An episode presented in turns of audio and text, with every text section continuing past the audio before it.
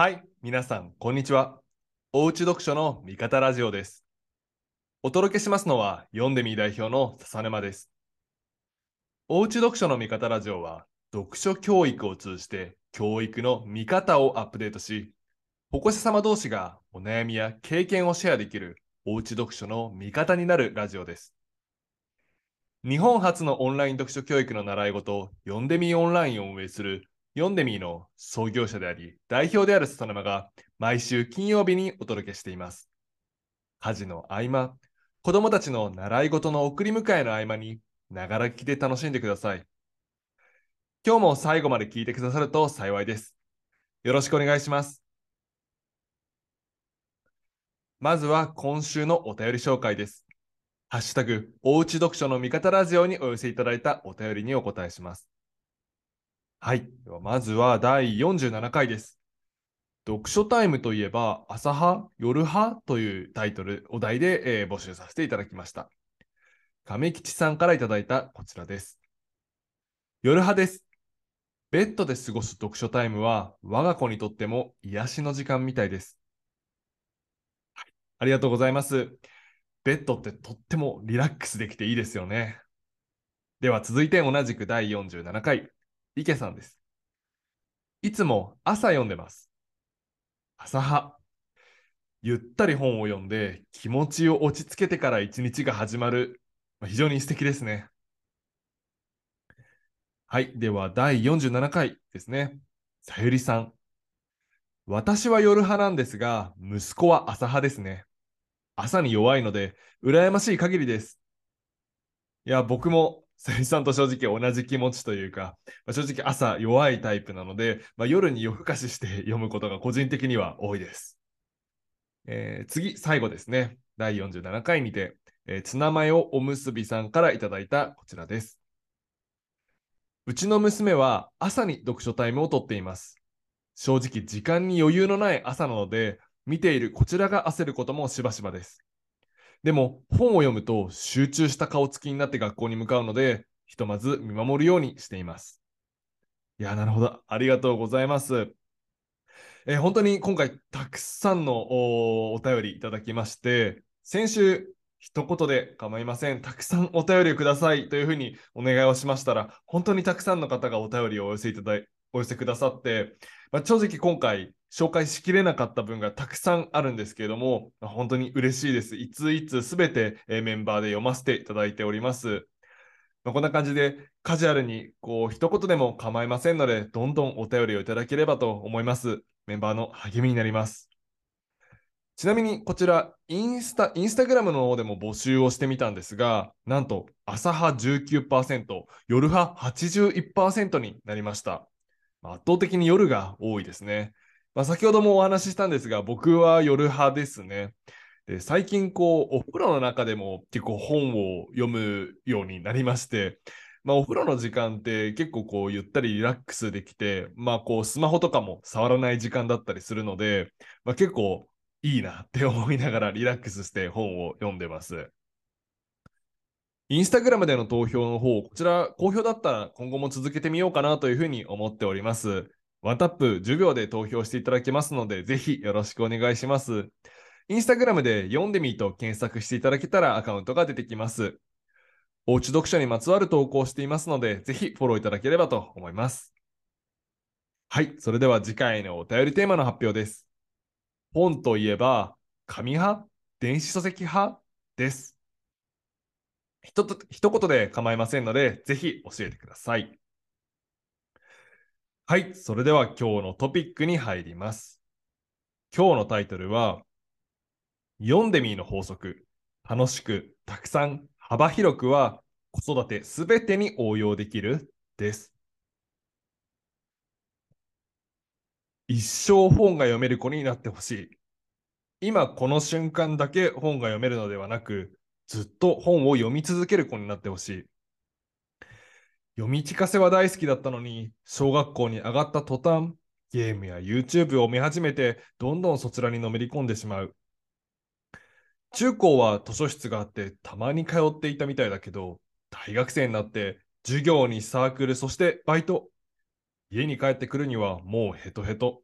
最後に本を開いているところを見たのはいつだったんだろう。今だけ、小学生の今だけではなくて、大人になってもずっと読書習慣が続いてほしい。これは多くの保護者様の思いだと思います。そしてこれは読んでみの願いでもあります。しかし、そんな保護者様の思いとは裏腹に、子供たちの読書離れはみるみる進んでしまいます。実際、読んでみ味方ラジオの第2回でもお話ししました、不読率。小学生を超えて中学生、高校生と進むごとに、一気にガクンガクンと上がっていきます。そんな中、読んでみが考えて発明したのが、楽しく、たくさん、幅広く理論です。これは読んでみが提唱しているお子さんが読書に親しむことができる方法になります。やり方はもう言葉のまま、読書をまずは楽しく、そして次にたくさん、最後に幅広く読み進めていくということになります。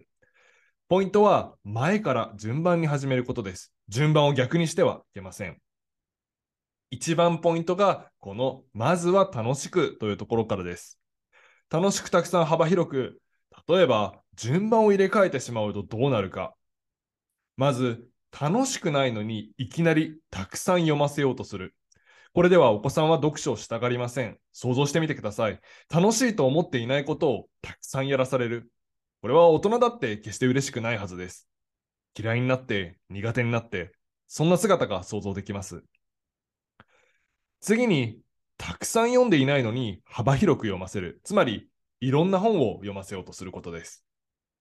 例えば、月に3冊しか読んでいないのに、そのうちの2冊がチャレンジの本。例えば難しい本とか、普段読まないジャンルの本とか、そういうチャレンジの本だと、お子さんにとって楽しいのは3冊に1冊だけ、3分の1だけです。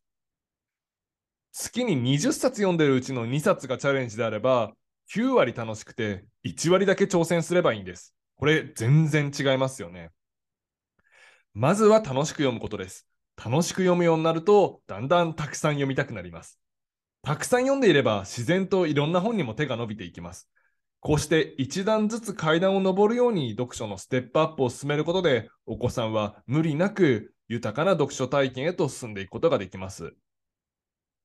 僕たち読んでみは今こうして楽しくたくさん幅広くの理論で本の楽しさを届けるために活動しています。ありがたいことにこの言葉はいろいろなメディアでも取り上げていただいておりまして、まあ、先日はプレジデントファミリーさんの2023年夏号にて珠玉の名言として関東にピックアップしていただきました。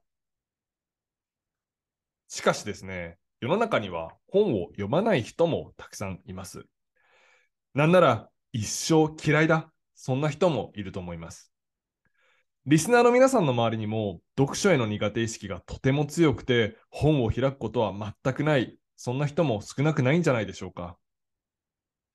お子さんがもしも今読書を嫌いになってしまったら、それはずっとひっくり返らない可能性すらあるわけです。じゃあどうして人は読書を嫌いになるんでしょう？僕は多くの場合、読書が嫌いになったお子さん、それは順番を間違えてしまったから、先ほどの楽しくたくさん幅広くをひっくり返してしまったからだと思っています。例えば、サッカーを想像してみてください。サッカーって例えば初めはボールを蹴るのが楽しいっていうところから始まると思うんですよね。子供たちもボールを蹴って蹴ってひたすら蹴るのが楽しくて蹴り続けてるみたいな。そこからじゃあドリブルとかじゃあテクニックを身につけていこう。そんな風に進んでいくと思うんです。これが逆に、じゃあいきなりディフェンスの練習をしようっていうところからは始まらないと思うんですよね。ポジションごとの練習みたいな、そういう細かいテクニックからサッカーデビューするお子さんっていうのはいないと思うんです。でも本だと誰も気づかないうちにそういう状況に陥ってしまっていること多いんですよね。うちの子、小学校3年生になったのに、3年生向けの本が読めない。大変だ。読ませなくちゃ。そう言って3年生におすすめのブックリストから本を選んで渡す。もちろんお子さんはまだまだ読書に慣れてなくて3年生向けの本は楽しめていません。こうして知らない間にお子さんに無理強いしてしまっていることはありませんか？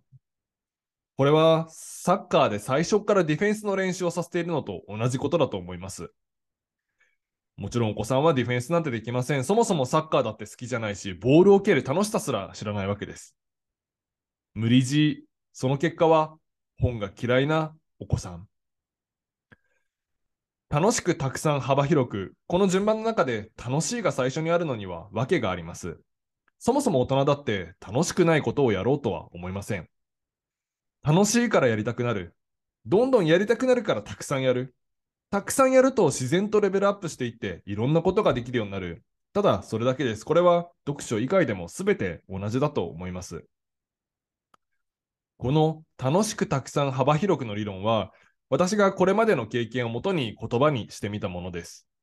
何かの教育理論を読んで引用したというわけではないかなと思ってまして、まあ、正直こう気づいたらある時こう読んでみの中で繰り返し語られる言葉になっていたそんな感覚があります。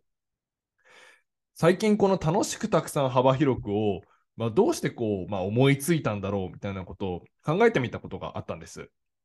でそれで思い当たったのが、やはり自分自身がつい最近まで教育を受ける側だったからかなということを思いました。まあ、僕以外のメンバーも含めて、読んでみはとても若い組織です。数年前まで高校生だった、そんなメンバーがほとんどです。教育を受ける側だった子供の視点として、楽しいことは好きになるし得意になる。楽しくないことはしたくないし苦手になる。まあ、そんな感覚が当たり前にあります。その感覚を生かして教育を生み出す、作り出す側を担っている、それが読んでみの強みだと思っています。そんな自分たちだからこそ手渡せる教育、それを読んでみて届けていきたいなと思っています。よくお子さんの読書について読んでみにお悩みをお寄せいただくことがあります。でも、まずはお子さんが楽しんでいれば問題ありません。楽しければいいんです。読み聞かせばかりになってしまう。読み間違いや読み飛ばしが多い。感想が拙い。大丈夫です。まずはお子さんが楽しんでさえいれば、たくさん幅広くは自然とついてきます。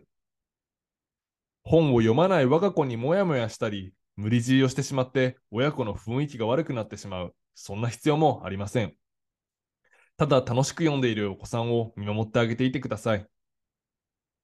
この楽しくたくさん幅広くは読書に限って言うことではありません。運動でも勉強でもまずは楽しむこと。楽しんでいるから量が増えていく。そんな順番だと思います。味方ラジオを通して子育てを子育てに、まあ、日々、えー、命を注いでいる保護者の皆様の味方になれたら嬉しいなと思います。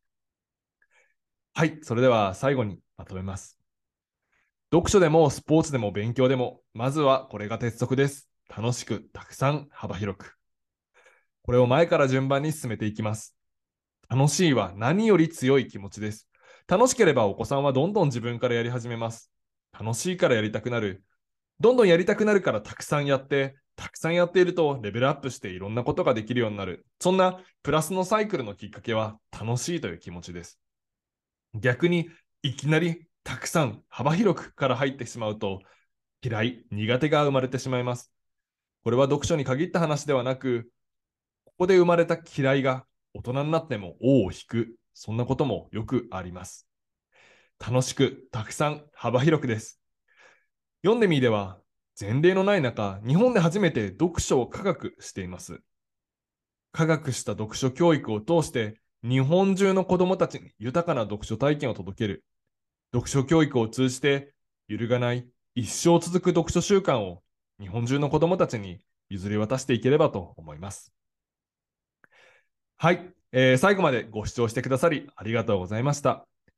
今回の味方ラジオが面白かった、ためになったという方は、ぜひアンケートへのお便りをお待ちしております。